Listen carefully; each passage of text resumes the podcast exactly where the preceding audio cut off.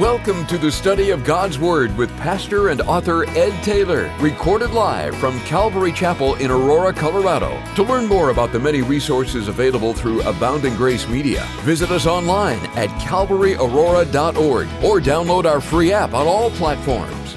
And now, here's Pastor Ed to take us into our study.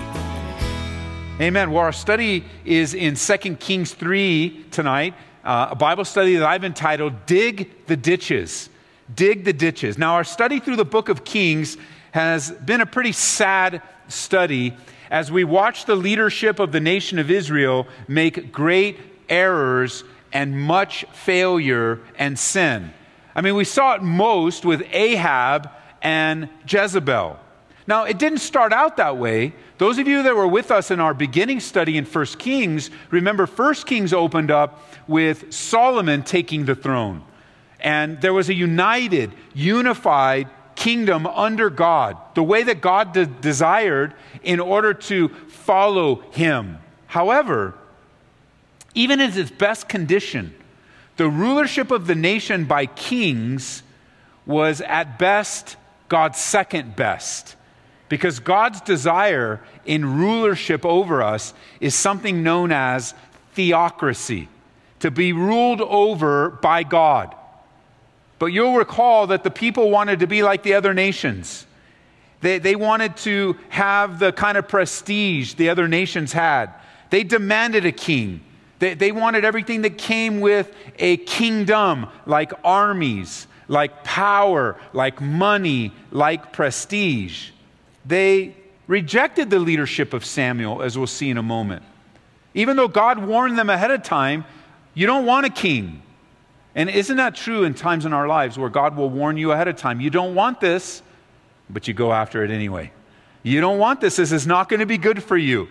And yet we've got this perspective no, I've got it all figured out and it's going to be really good. And we figure, you know, no, you don't want this. Well, well, notice what Samuel says in verse 10 of chapter 8 in 1 Samuel. As not only did they reject Samuel, but they rejected the will of God for their lives, they rejected the warning of God. And so he says, he says, so Samuel told all the words of the Lord to the people who asked him for a king. And he said, This will be the behavior of the king who will reign over you. He'll take your sons and appoint them in his own chariots to be his horsemen. Some will run before his chariots. He'll appoint captains over his thousands, captains over his fifties.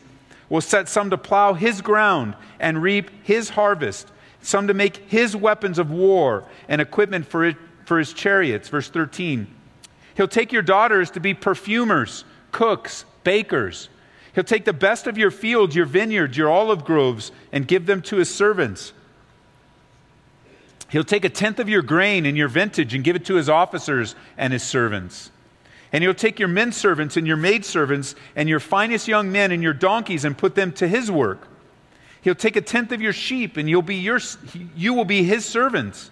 In verse 18, you'll cry out in that day because of your king whom you've chosen for yourselves, and the Lord will not hear you in that day. Nevertheless, the people refused to obey the voice of Samuel, and they said, No, but we will have a king over us, that we also may be like all the nations, and that our king may judge us and go out before us and fight our battles. And Samuel heard all the words of the, of the people, and he repeated them in the hearing of the Lord. And the Lord said to Samuel, heed their voice and make them a king. And Samuel said to the men of Israel, Every man go to his city. Now, we're many years here in 2 Kings chapter 3, we're many years past Solomon, and the condition of the people has not improved. After Solomon died, the kingdom divided between Rehoboam and Jeroboam, and it remains divided all the way through its history. In 2 Kings chapter 3, we find ourselves with, introduced again or reminded of Jehoram. If you want to pick up with me in verse 1, notice it says, Now Jehoram, the son of Ahab, became king over Israel at Samaria in the 18th year of Jehoshaphat, king of Judah, and reigned 12 years. And here's the summary of his kingdom He did evil in the sight of the Lord, but not like his father and mother for he did put away the sacred pillar of Baal that his father has made. Nevertheless, he persisted in the sins of Jeroboam, the son of Nebat, who had made Israel sin, and he did not depart from them. Even though his name means Yahweh is exalted or God is exalted, the summary of his leadership is both he did evil, and, and the comparison is this oh, he did evil, oh, not as bad as his dad, but he's evil nonetheless. And that's often a mistake that we make, isn't it? We look at our behavior, as bad as it is, and then somebody might say, hey, you know what, bro, you're like, that's evil. And then what's your response? Well, you know, I, am not as bad as. And then you name the worst pers- possible person you can think of. Like anyone compared to that person isn't as bad as that person. But it doesn't mean your evil is anything less. He did make a good decision, but the summary of his, of his leadership wasn't repentance. It wasn't, he completely went the opposite direction of his dad. No, it says, in, he describes it, he persisted in the sins of Jeroboam. And I have to just say, there are some listening to me right now that are following in these footsteps, and you are persisting in those sins that are in your life. You're, the, the idea behind persisting isn't that you're, you know, they're always coming up and they're ever, they're, they're occasionally there. No, you're willingly, purposefully choosing to hang on to that sinful behavior. Even though all around them you've justified, made excuses, you know, when you compare to so and so, yeah, you don't look that bad. But when you compare, you and I compare to the high calling of Jesus Christ, we all fall short. It really depends on which way you want to look. And the Lord is just calling you to stop persisting in that sin. Lay it aside. Even though you improve a little bit, go all the way. Jump in. Notice verse 4. Now, Mesha, the king of Moab, was a sheep breeder, and he regularly paid, paid the king of Israel 100,000 lambs and the wool of 100,000 rams. And it happened when Ahab died that the king of Moab rebelled against the king of Israel. After the death of Ahab, this king in Moab seizes an opportunity to say, I am now no longer giving my best sheep and wool to the king of Israel and he rebels. He no longer wants to pay tribute. Uh, what was called tribute back then, the word that we use today is the word taxes. And you could tell how, you can know how he would feel if you got the opportunity to go, you know what? Uh, there's a change in the IRS and I refuse to pay taxes. Now, of course, if you make that choice, you take things into your own hands. Uh, they still have a, a place that they place people like that in. It's called prison. And so the government doesn't take kindly to that. It not, he, not now and not then. And he was tired of having this heavy burden of taxes between him and Moab. Now, I want to pause here for a moment because from this little text, with a little bit of research, this is a powerful, there's powerful insight from this text here as it relates to the reliability of the Bible. One of the things that is undermined and attacked and criticized the most is the Bible. And when the Bible is criticized, you may wonder, well, how do I explain that? How do I answer such a question? You know, one of the greatest evidences of the truthfulness of the Bible that you hold, the translation of the Bible that you hold in your hands, that is a true and accurate translation of the original autographs, one of the greatest evidences of its truthfulness is the enormous amount of evidence found in archaeology. In archaeology. Now, actually, there are four keys. If you want to jot them down, I'll give them to you. And then I'll give you the number you can look up on our website to find the Bible study that we did in depth on this. But for the sake of our time tonight, there are four things. And the way that you can remember the four pieces of evidence that help solidify the truthfulness of the Bible is this just in the back of your Bible, almost all of our Bibles have maps. If you remember that word, you can remember the four things. The M stands for manuscript evidence. The A stands for archaeological evidence. The P stands for predictive prophecy. And the S stands for the statistical probability of all of those things working together.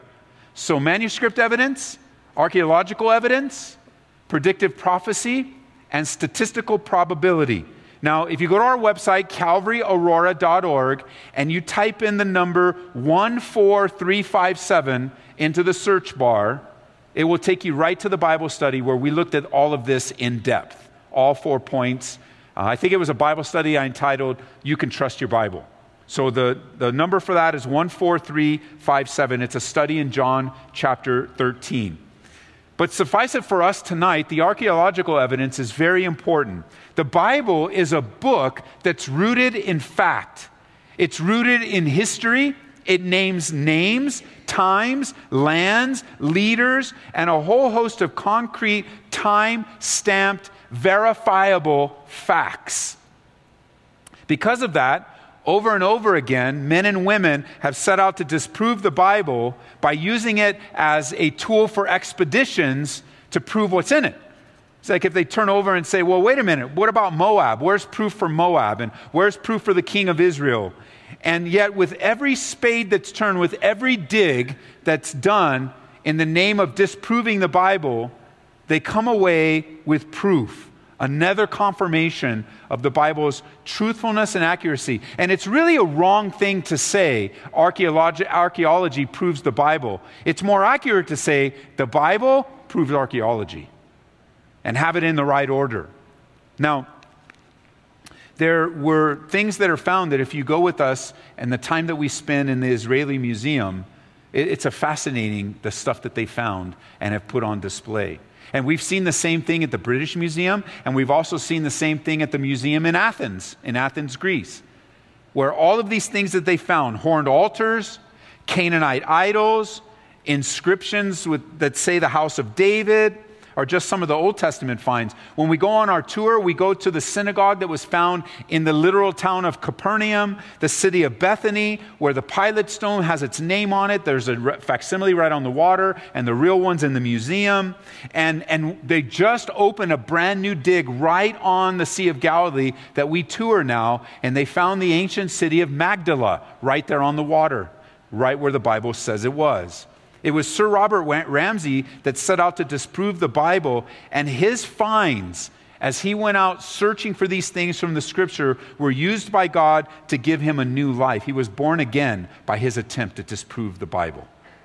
Powerful, the archaeological evidence. And it makes sense that if you go out and look for the places that the Bible mentions, that if it's a real document rooted in history, written by God, that you'd find the places that says that they're in there. And you'd find them in the places where they would be. And if a, uh, an enemy country was named, then there would be evidence for that country. Now, some might listen to this and go, well, wait a minute, Ed, they still haven't found such and such. Just keep looking.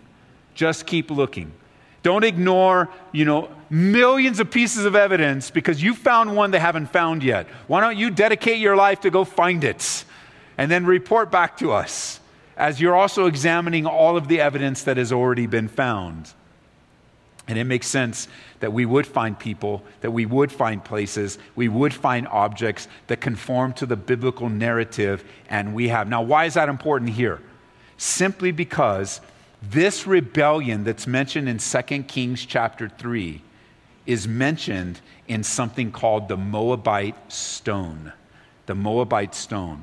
It's the largest inscription that we possess currently from the earliest parts of the monarchies of both Israel and Judah. And as one commentator wrote, and I quote, it demonstrates that the people of Moab also spoke Hebrew, although they worshiped Chemosh and not Yahweh as their great God. It describes this Moabite stone, describes how Mesha threw off 40 years of rule by Israel inaugurated by King Omri by fortifying the northern border towns. It makes no mention of the awful measures the end of the chapter mentions by which a final Israelite withdrawal was effected. But it's possible that Mesha's triumphal celebratory inscribed stone was set up after his success in the north, but before the rigors of the southern campaign. Yet we may want to pause again before reading 2 Kings 3 as a simple historical record. And over and over again, archaeology proves the scriptures. And if you're writing notes down, just there in verses 4 and 5, you can just write a little note Moabite stone. Historical verification. Pick up now in verse 6 with me. So King Jehoram went out of Samaria at that time and mustered all Israel. Then he went and sent to Jehoshaphat, king of Judah, saying, The king of Moab has rebelled against me. Will you go with me to fight against Moab? And he said, I will go up. I am as you are, my people as your people, my horses as your horses. And he said, Which way shall we go up? And he answered, By the way of the wilderness of Edom. So the king of Israel went with the king of Judah and the king of Edom, and they marched on the roundabout route seven days. And there was no water for the army, nor for the animals that followed them. Verse 10. And the king of Israel said, Alas, for the Lord has called these three kings together to deliver them into the hand of Moab. But Jehoshaphat said, Is there no prophet of the Lord here, that we may inquire of the Lord by him? And one of the servants of the king of Israel answered and said, Elisha, the son of Shaphat, is here, who poured water on the hands of Elijah. And the Jehoshaphat said, The word of the Lord is with him. So the king of Israel and Jehoshaphat and the king of Edom went down to him.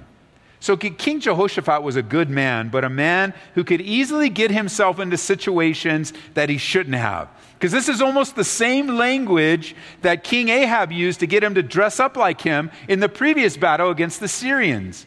We, called, we call someone like a little bit naive or gullible that doesn't quite see what's happening, but rather rushes in and just has that genuine spirit about him, wanting to help. While Jehor- Jehoram is panicking, Jehoshaphat wants to hear from the Lord, which is always good in a midst of a time of anxiety or panic. That whether it's you or someone close to you that just says, let's just seek the Lord. Let's just pray and lay this before the Lord. It reminded me, you can jot it down in Philippians chapter 4, verse 6. I'll read it to you from the New Living. It says, Don't worry about anything. Instead, pray about everything. Tell God what you need and thank Him for all that He's done. If you do this, you'll experience God's peace, which is far more wonderful than the human mind can understand. His peace will guard your hearts and minds as you live in Christ Jesus. Those of you that memorize this probably know it more as be anxious for nothing, but in all things by prayer and supplication with thanksgiving, make your request be made known to God. That's similar happening here, where he's requesting, hey, we need to hear from the Lord here. Is there anybody just calm down. Is there anybody that speaks for God? And they say, Well, Elisha. And I like how Elisha is described. He's described as the one that poured, in verse 11, the one that poured water on the hands of Elijah. And really, that's a symbolism, as we'll see later, it's a symbolism of servanthood. He's just known as Elijah's servant. Even though now he is a prophet of God in his own right, he was a servant and, and one that's known as someone that served. I love that. A similar thing is, is said of jo- Joshua when it relates to his, uh, when it comes to his relationship with Moses, that he's described as Joshua as Moses' assistant, just someone that was serving and faithful and available and teachable and spiritual, all the qualities of servanthood here. So they send for Elisha. Jehoshaphat says, The word of the Lord is with him, verse 13. Then Elisha said to the king of Israel, What have I to do with you? Go to the prophets of your father and the prophets of your mother. And the king of Israel said to him, No, for the Lord has called these three kings together to, deliver, to deliver them into the hand of Moab. And Elisha said, As the Lord of hosts live, before whom I stand, surely were it not that I regard the presence of Jehoshaphat, king of Judah, I would not look at you nor see you. But now bring me a musician. And it happened when the musician played that the hand of the Lord came upon him. Have you ever felt that in worship? Have you ever felt the hand of the Lord come upon you as you were singing? And like in no other way. And it doesn't even have to be in the company of believers. You, I, could, I could think of those times where, just in, in that time of devotional, just me, where the house is quiet, I quietly sing a song that God inspires from memory, and I begin to sing over my Devos, and I just sense the hand of the Lord coming upon me. That presence of the Lord. Like He has a special word, or a special direction, or a special comfort, or a special encouragement. And, and here is Elisha. He looks at Jehoram and goes, you know what? I don't have anything to do with you. You don't even, you, you don't worship the one true God. Why don't you just call upon, you know, it's like Elijah when he was up on Mount Carmel. Go ahead and call on your own gods. And yet, because of Jehoshaphat, I'm going to call upon the Lord. That's encouraging. I mean, there's so much in this text, so much in this chapter. I mean, here's the decision that, that you make. You know, what, all the time you, you go through the study in the Old Testament, you go, what's the relevance? What's the relevance? Man, it's everywhere. So let me ask you a question Who do you want to be? Jehoram or Jehoshaphat? In this particular situation, who do you want to be? I mean, even with Jehoshaphat's faults and even with his failures, God redeems it, puts him in the place of Jehoram so that Elisha will speak the word of the Lord to him, that, that, there, that he has favor with the prophet. I mean, I, I can answer it for you. I, I, don't want to be Jehoram. I don't want to be going after false gods so that one of the prophets of God go, you know, I don't want anything to do. Go after your own false gods. Instead, he's like, man, because of Jehoshaphat's here, I regard, it says, verse 14, the presence of Jehoshaphat. And if it wasn't for him, I wouldn't even look at you. That's some pretty strong words. Because Elijah, Elisha is not like Elijah. Elijah was a rough guy. He, he was a, a man that was an outdoorsy kind of, you know, Elisha's not like that, but he, he's able to speak. See, see, it doesn't matter what kind of personality you might have strong, weak, you know, passive or aggressive, or, you know, the, the types of, you know, maybe you've taken personality tests. I'm A type, B type, Z type, whatever, or whatever types they are. It doesn't matter. With the hand of the Lord upon you, you know, with, with you who you are, God will use you who you are and give you what you lack so that He gets all the glory. Because, you know, if you're a stronger personality, for you to confront someone, you can take the credit for that. That's kind of how you are. And yet, if you're a weaker personality and you say something strong with someone, and then you go home and go, man, what was that all about? What was that all about? You know, what happened there? And you go, man, that was the Lord. He overcame my weaknesses. He overcame, which is what He wants to do constantly. One of the greatest sins that's in this room right now, that is standing at this pulpit right now, is the reliance upon our own wisdom and our own strength and stopping at that. Let alone relying on our own understanding to the neglect of seeking God. That's even a greater sin. But think of the things that God wants us to be walking into that are beyond us, that are far from us, that are over our abilities, that are completely more than we can think or ask, He promises. And what do we do? We settle for what we can do. And we settle for what we can figure out. And we settle for our own little ideas and our own little programs. And we settle when God is wanting to stretch us. What is the number one way that He stretches us to get beyond our humanity, to get beyond the leaning on our own understanding? Leading us to steps of faith. Because when you take this dramatic step of faith, you put yourself in a position where you have no choice but to trust in the Lord and you're so fearful and you're so concerned. And it's in that step of faith where you, you begin to doubt your own abilities. You begin to doubt that it's even from the Lord. You begin to wonder. You even will talk yourself out of a step of faith if you wait too long. You say, well, hey, what's going on? Why haven't you taken that step of faith? Well, you know, I'm seeking the Lord. I'm seeking the Lord. I'm seeking the Lord. Man, it's been 20 years, bro. I think it's time to step out. Let's do something for the Lord. Well, you know, we're just going to we're going to wait for this to happen. We're going to wait for that to happen. We're going to wait for this to happen. And before you know it, you've waited your whole life. Because there's always something else to wait for. Take that step of faith. Trust the Lord. So here he is, bring me a musician. The hand of the Lord was upon him. You know, music is often tied to the anointing of God. Music is often tied to the presence of God. He says it himself that he inhabits what? The praises of his people. That the presence of God and music go hand in hand. And that's one of the many, many reasons why we reserve time to sing together, to sing songs that glorify God, that extol his virtues, that praise him, that worship him, that call for the raising of the hands and the bowing of the knees, that call for repentance, you know, that, that call for us to be reminded that in this upside down, crazy world, that there is a God who's reliable and trustworthy, who's coming again to establish his kingdom and rule and reign for all of eternity with those that have faith in him. Well, it says in verse 16, he said, Thus says the Lord, make this valley full of ditches. And thus says the Lord, You shall not see wind. This is verse 17. Nor shall you see rain. Yet the valley shall be filled with water, so that your cattle and your animals may drink. And this is but a trivial thing in the sight of the Lord. He will also deliver the Moabites in you, into your hand. Also, you shall attack every fortified city and every choice city, and shall cut down every good tree, and stop up every spring of water, and ruin every good piece of land with stones.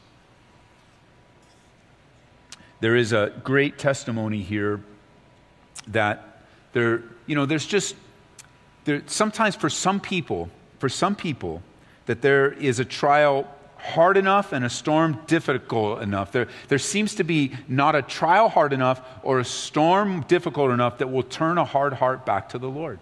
You know, you that are praying for your kids, your backslidden kids that have been backslidden for a long time, and, and even though you've been afraid to pray this, you've been getting to pray, God, whatever it takes. Because then you watch things coming into their life and it still doesn't turn them. And you watch another thing come into their life and it still doesn't turn them.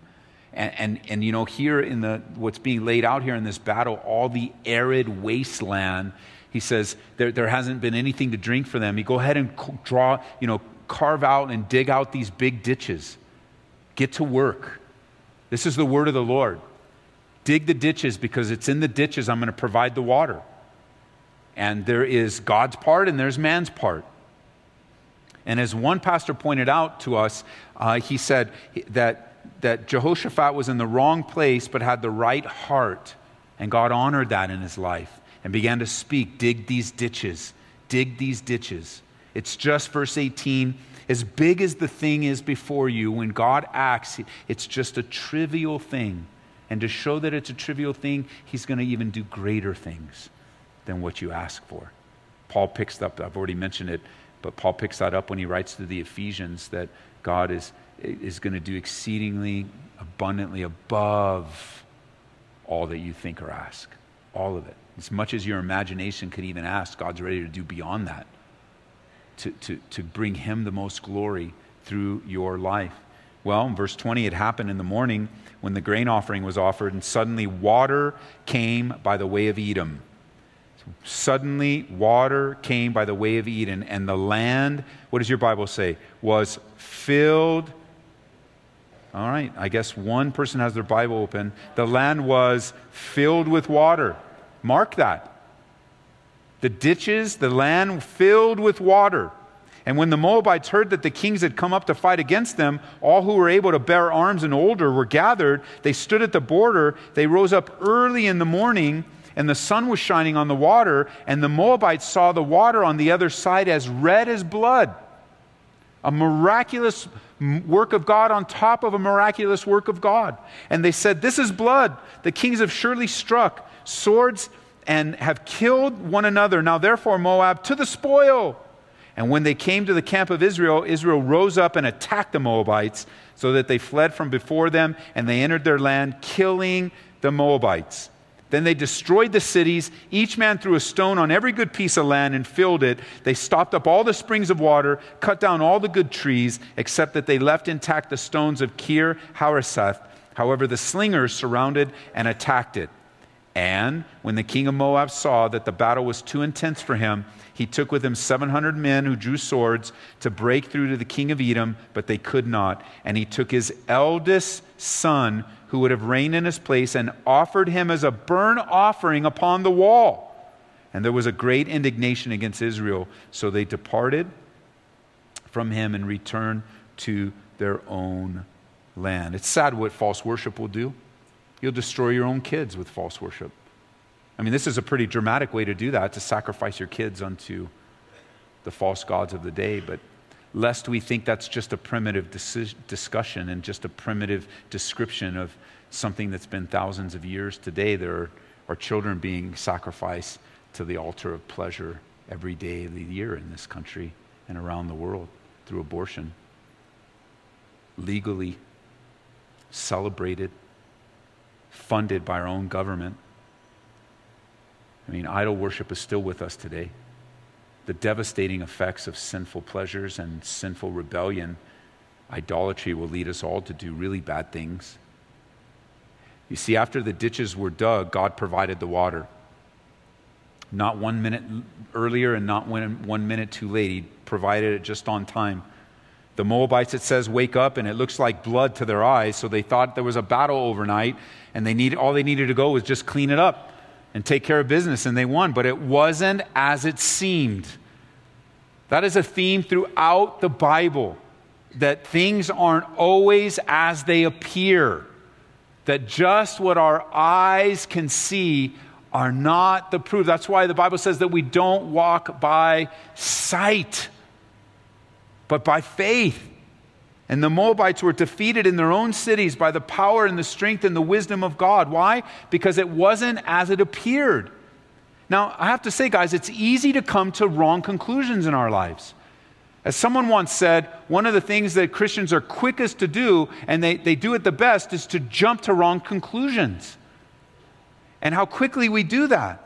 Not everything is as it seems, or as it appears, or is it as, as it is written on some social media place or some blog. Why is it that we are so ingrained to think the worst at one little statement? especially of the body of Christ, where we have wisdom. We have the God of all knowledge, the God of truth, who can verify and give us discernment and direction. He can confirm to us, and, and, and even in that, eh, there's the question of is it any of our business anyway? How this world wants to destroy the reputations of men and women throughout the body of Christ. You know, in the day, I, I look back to some of the old messages that that would reflect on, on some of the old notes and things or just my recollection. I remember taking such a strong stand in years previous. I would say something like, Don't believe everything that you get in that forwarded email. you remember the days of forwarded emails? I mean, you got all kinds of nonsense in there. It was just the weirdest, craziest things. And then from forwarded emails, we used to say, I used to teach, hey, don't believe everything you read on that blog. It's probably some guy in his grandma's basement that is using his grandma's internet and just typing lies and doesn't have a life himself. And so watch out. And now what is it? Social media. And it makes you wonder, you know, you think social media is going to be the end. What's next? What's going to be used next to spread falsehood and lies instantly. Around the world, instantly. People pick up on things, they call it what? Viral. And you just forward something on and you just click this and you never really verify and it kind of looks real and, and you just kind of, and then, then what happens? Then, then we get caught up in being a part of the lie. For what purpose? What purpose did it serve? How did it fulfill this? So, so think of this. Maybe you print it out, put it on your computer, or put it on the inside of your glasses so you can see it all the time. But, but consider this. Turn over to Ephesians with me and consider this verse in light of our emailing, in light of our texting, in, in light of our blogging or internet searches, or even what we post on social media, as the Bible says very clearly and I need to find it, so stick with me. Uh, that's not it. It is, that's not it. So he says a lot of let's. Let all bitterness be put away. It's not that one. And then, okay, it's verse 29. So you can see from verse 28, let, verse 29, let, verse 31, let, verse 6 of chapter 5. So chapter 4, verse 29, all these series of commands.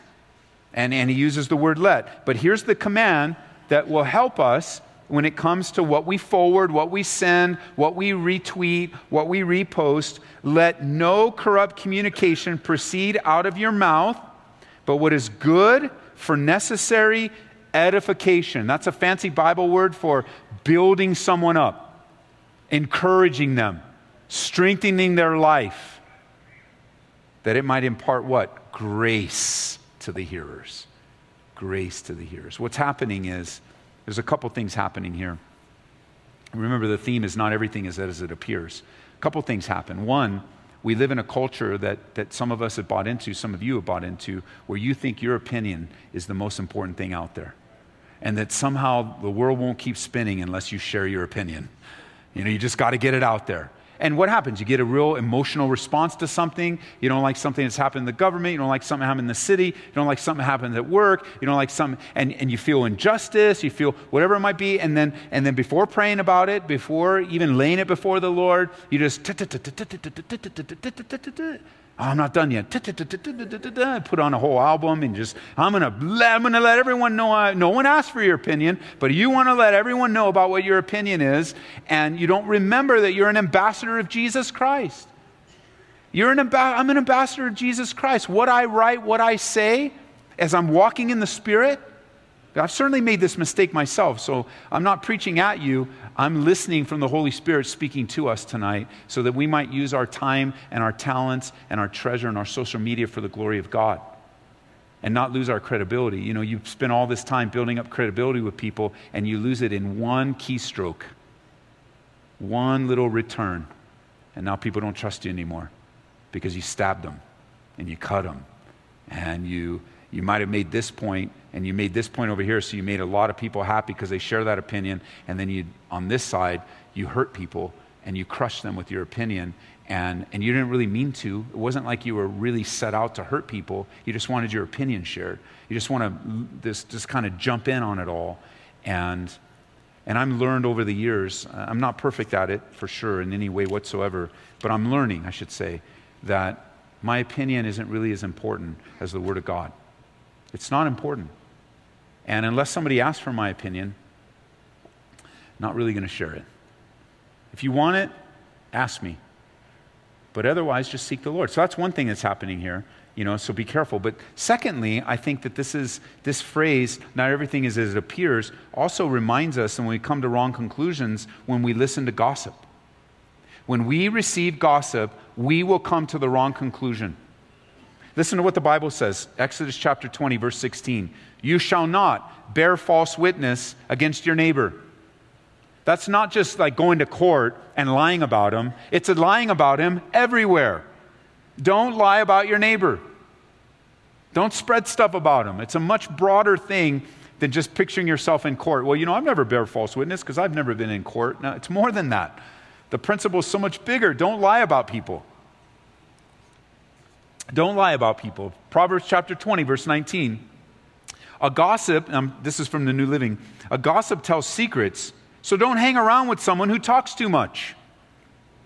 Proverbs 18, 8, New, New Living. What dainty morsels rumors are, but they sink deep into one's heart. That's one of the many dangers with the sin of gossip. You're only getting one side of the story, and often it's, a very slanted side to the story. And on top of that, you're listening to the gossip. So now you're sinning upon sin, and then if you come to the wrong conclusion, strike three, you're out. Nothing good's gonna come from gossip. Nothing good's gonna come from a, a lying story, a trivial tale. It looks like blood. It looks like blood. Look, what do you see? Blood. What do you see? Blood. It was water. It was water. Not everything that we see is accurate. And there you come. Uh, and I think the greatest error when it comes to these things is then ascribing your opinion to God. God told me to say this. Really? Because if God told you to say this, then I think God would also tell me what you're about to share with me so that there's a bearing of witness together. Well, you know, God told me to tell you that. Okay. You know, I'll pray about it and I'll seek the Lord, but you know, this is this doesn't bear witness with the scriptures, doesn't bear witness with my heart. Uh, it, it might, I mean, I, I'm going to seek the Lord, and I believe He can speak to me as much as He can speak to you. And man, it does. It wasn't blood; it's only water. And, and the water that the Lord provides, the truth of the matter, the truth of the gossip you've believed, the conclusions you've come to, maybe the gossip you've spread, maybe the brother that you slandered, maybe the sister that you have lied about and destroyed their character. It's not blood, it's water. And soon the water of the Lord will spell your demise and bring you to a place of brokenness by your own selfish decisions to a place yet of repentance and asking the Lord for forgiveness for slandering a brother, destroying their reputation. Psalm 105, excuse me, Psalm 101 verse 5 says, "Whoever secretly slanders his neighbor, him I'll destroy. And the one who has a haughty look and a proud heart, him I will not endure." And what we find at the end of the chapter here is that victory comes to the ones relying upon the Lord, comes to the ones that seek out God who's a prophet. We need to hear. Jehoshaphat says, We've got to hear from God. We can't go forward without hearing from God. And then at the end of the chapter, you see the Moabites seek to attack the Edomites. And what does the king do? He sacrifices his own son looking for victory. Israel departs and the battle was over. One last thing I want to leave with today, and that's back in verse 15. Would you go there with me? Chapter 3, verse 15. Let's look back at this instruction to dig ditches. I want to touch on it briefly because I believe the Holy Spirit has a word for us on this topic. He says in verse 15, Bring me a musician. And it happened when the musicians played that the hand of the Lord came upon him, and he said, Thus says the Lord, make this valley full of ditches. For thus says the Lord, You shall not see wind, nor shall you see rain, yet that valley shall be filled with water, so that your cattle and your animals may drink. And this is but a trivial thing in the sight of the Lord. He will also deliver the Moabites into your hand. And you're going to attack every fortified city, every choice city, shall cut down every good tree and stop up every spring of water and ruin every good piece of land with stones. You know, this instruction to dig ditches reminds me of the blessed privilege that God gives us to cooperate with Him in what He's doing on the earth. To cooperate with Him. Cooperate is a softer word that's easier to accept. but when I mean when I share cooperation, I really am referring to our opportunity to obey God. Obedience. Obedience and cooperation. They're really synonyms. What a privilege God has given us to obey Him. We're in a relationship with the living God that is not filled with religious duties. It's not a list of things that you must follow in order to be right with God. Elisha tells them, dig, God wants you to dig ditches in this arid desert land. Dig ditches for the sake of the coming of water from the Lord a miraculous work of God. Only God could give the water, but they had to dig the ditches. Now, certainly God could have dug the ditches, but He chose for them to cooperate. You dig the ditches, I provide the water. You dig the ditches.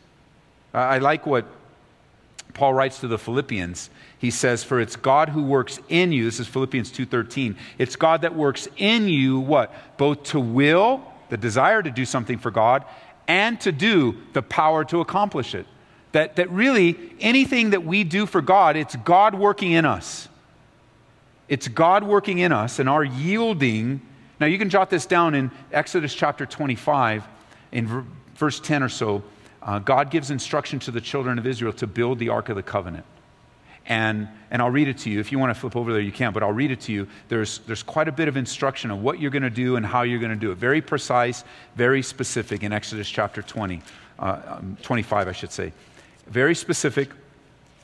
And he says, you know, after telling him, you make a mercy seat, make two cherubim, make one cherubim. And finally, he gets in verse 21, he says, You shall put the mercy seat on the top of the ark, and in the ark you shall put the testimony that I give you. And there I'll meet with you, and I'll speak with you from above the mercy seat and between the two cherubim which are on the ark of the testimony of all the things which I give you in the commandment to the children of Israel. Now, the way you read Exodus 25 is really dependent upon how you view God. Because if you view God as just a taskmaster that tells you what to do all the time and that you need to obey him in every single area in order to prove yourself, in order to have a sense of security with him, to have value for him, you know, the idea of, I'm going to work really hard for you, God, because I love you, and, and that's the only way that I'll have the sense that I'm right with you, then you're going to emphasize the first part of that section. Take this, do this, get this, make this, fashion this, put this, put it all together. But if you approach God from the way that He approached you, if we approach God from the way that He condescended and came to our level, from a perspective of grace, then the last two verses will blow your mind. Yeah, yeah, you have your part. Go get the wood, this kind of wood. Cut it this size. Yeah, these measurements.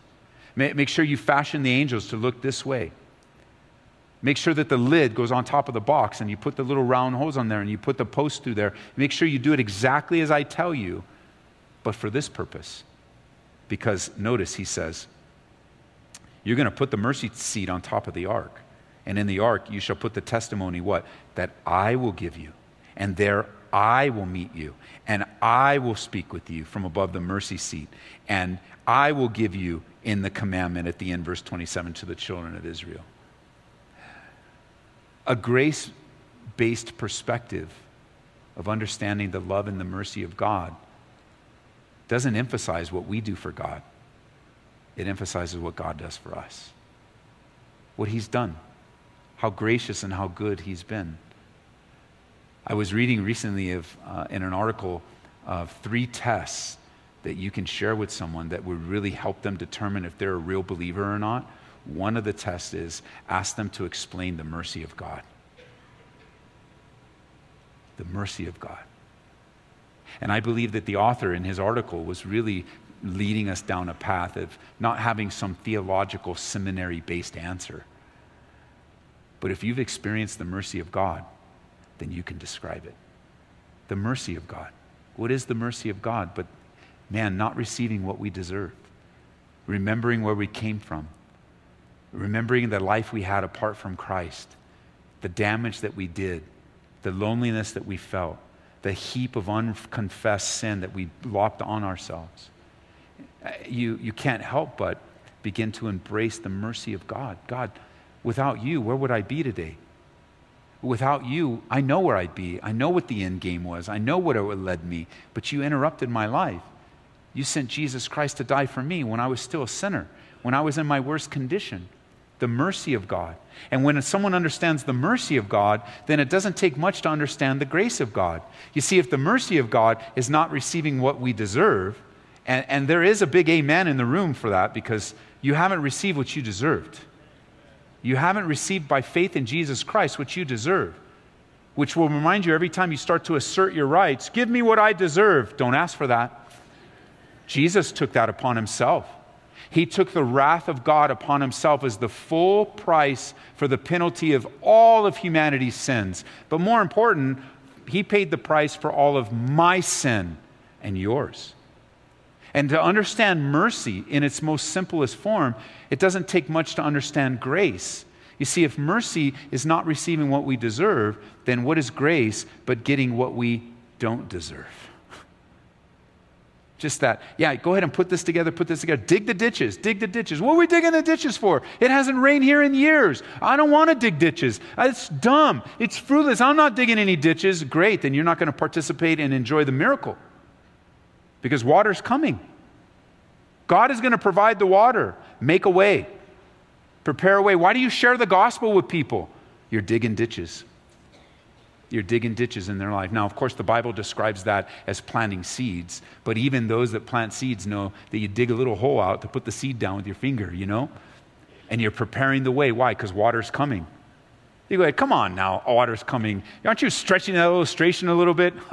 the Bible says one person plants and another waters, but it's God that gives the increase. There's God's part and there's our part. And there are those times and those dry times in our lives, those times when it just seems arid and it's just a wasteland. That you're going to hear the Lord say, Dig the ditches.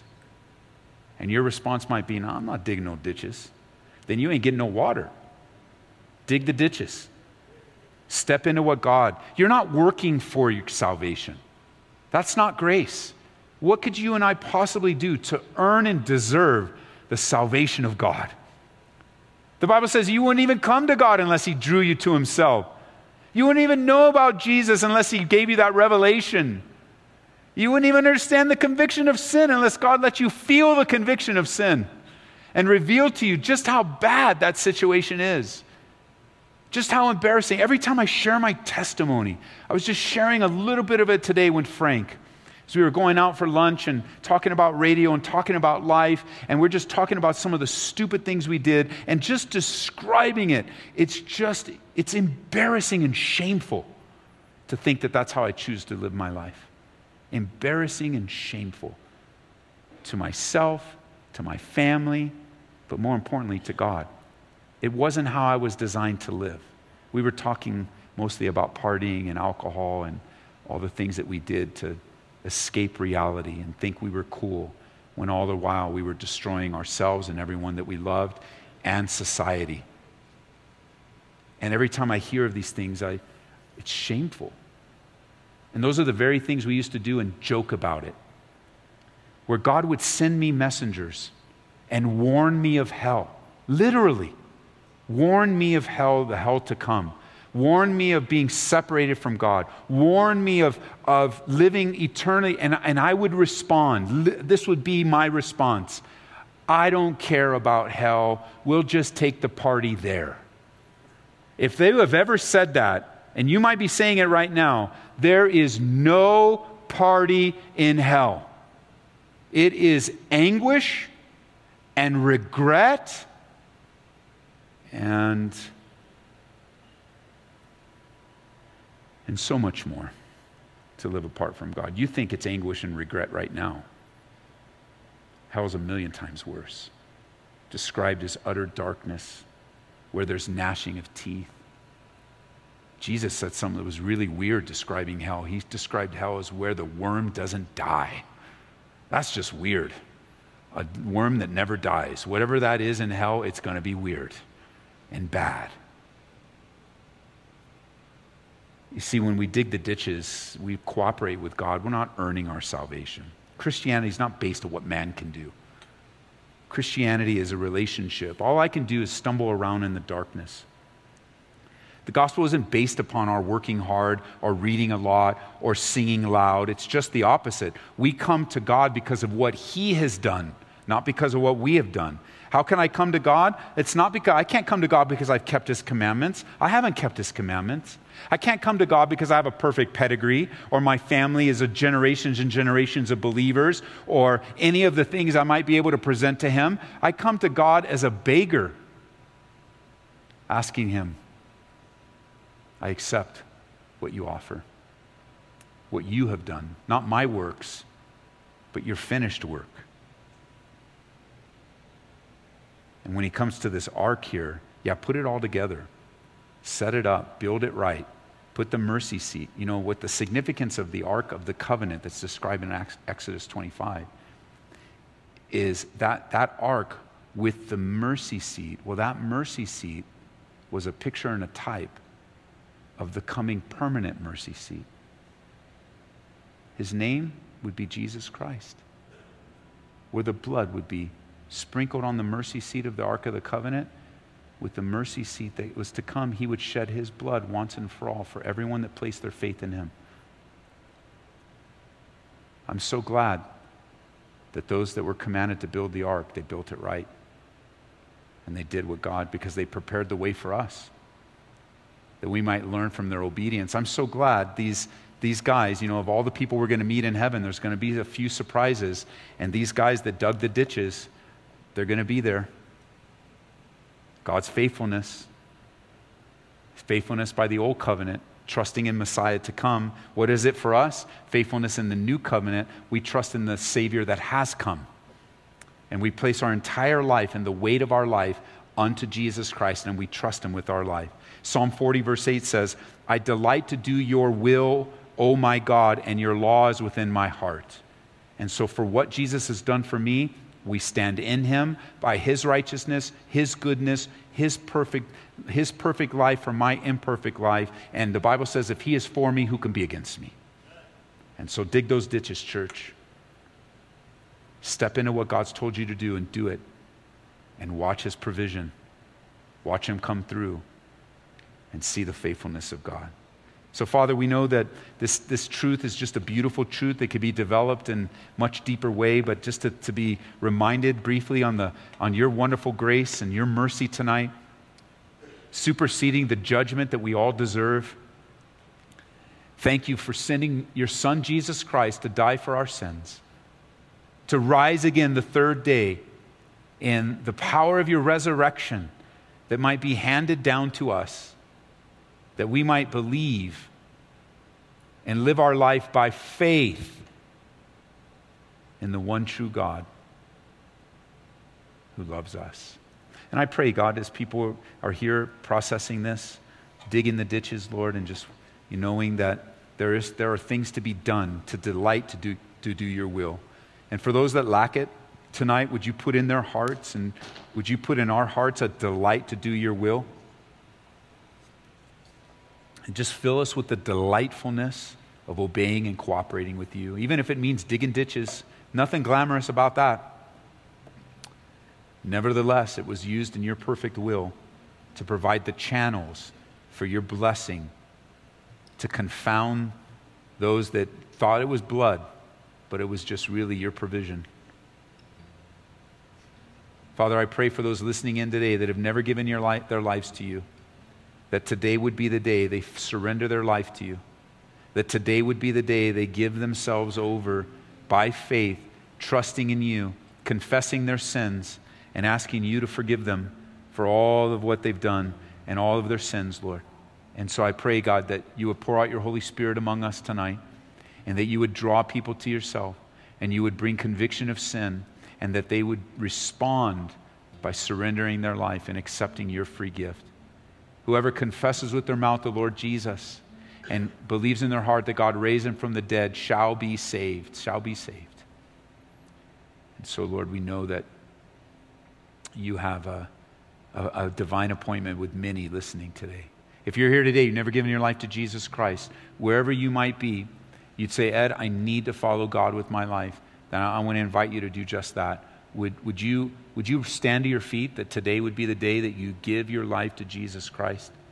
That, that you would make a public, a public response to a public call that Today I'm going to repent of my sins and I'm going to put my full weight. You just bring your questions to Him, bring your concerns. You don't have to have everything answered before you repent of your sins. You don't have to know every page of the Bible. You don't have to have every question answered. You just need to believe in what Jesus has revealed to you that He loves you, sacrificed His life for you.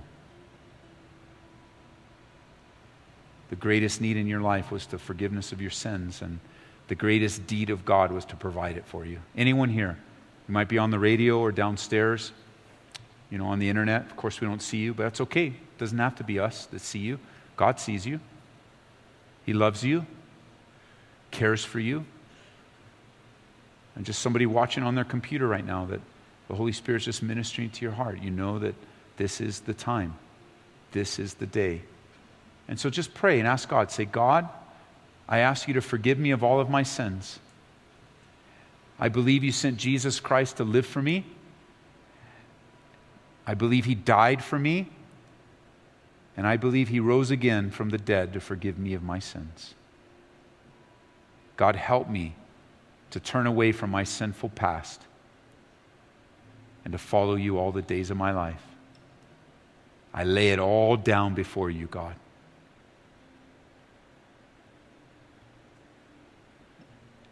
and I surrender my life from this day forward.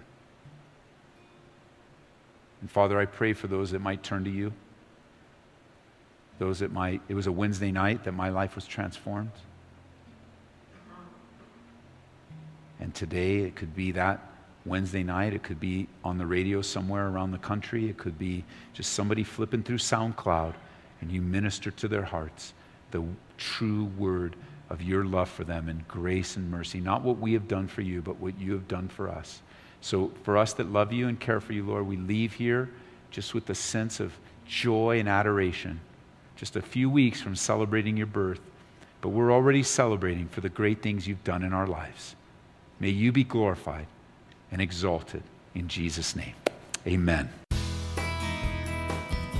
We pray that you've been encouraged by this Bible study delivered live from the sanctuary of Calvary Aurora. For prayer or a copy of this study, call us at 877 30 GRACE. That's 877 304 7223. Or visit us online at calvaryaurora.org. Be blessed as you worship Jesus this week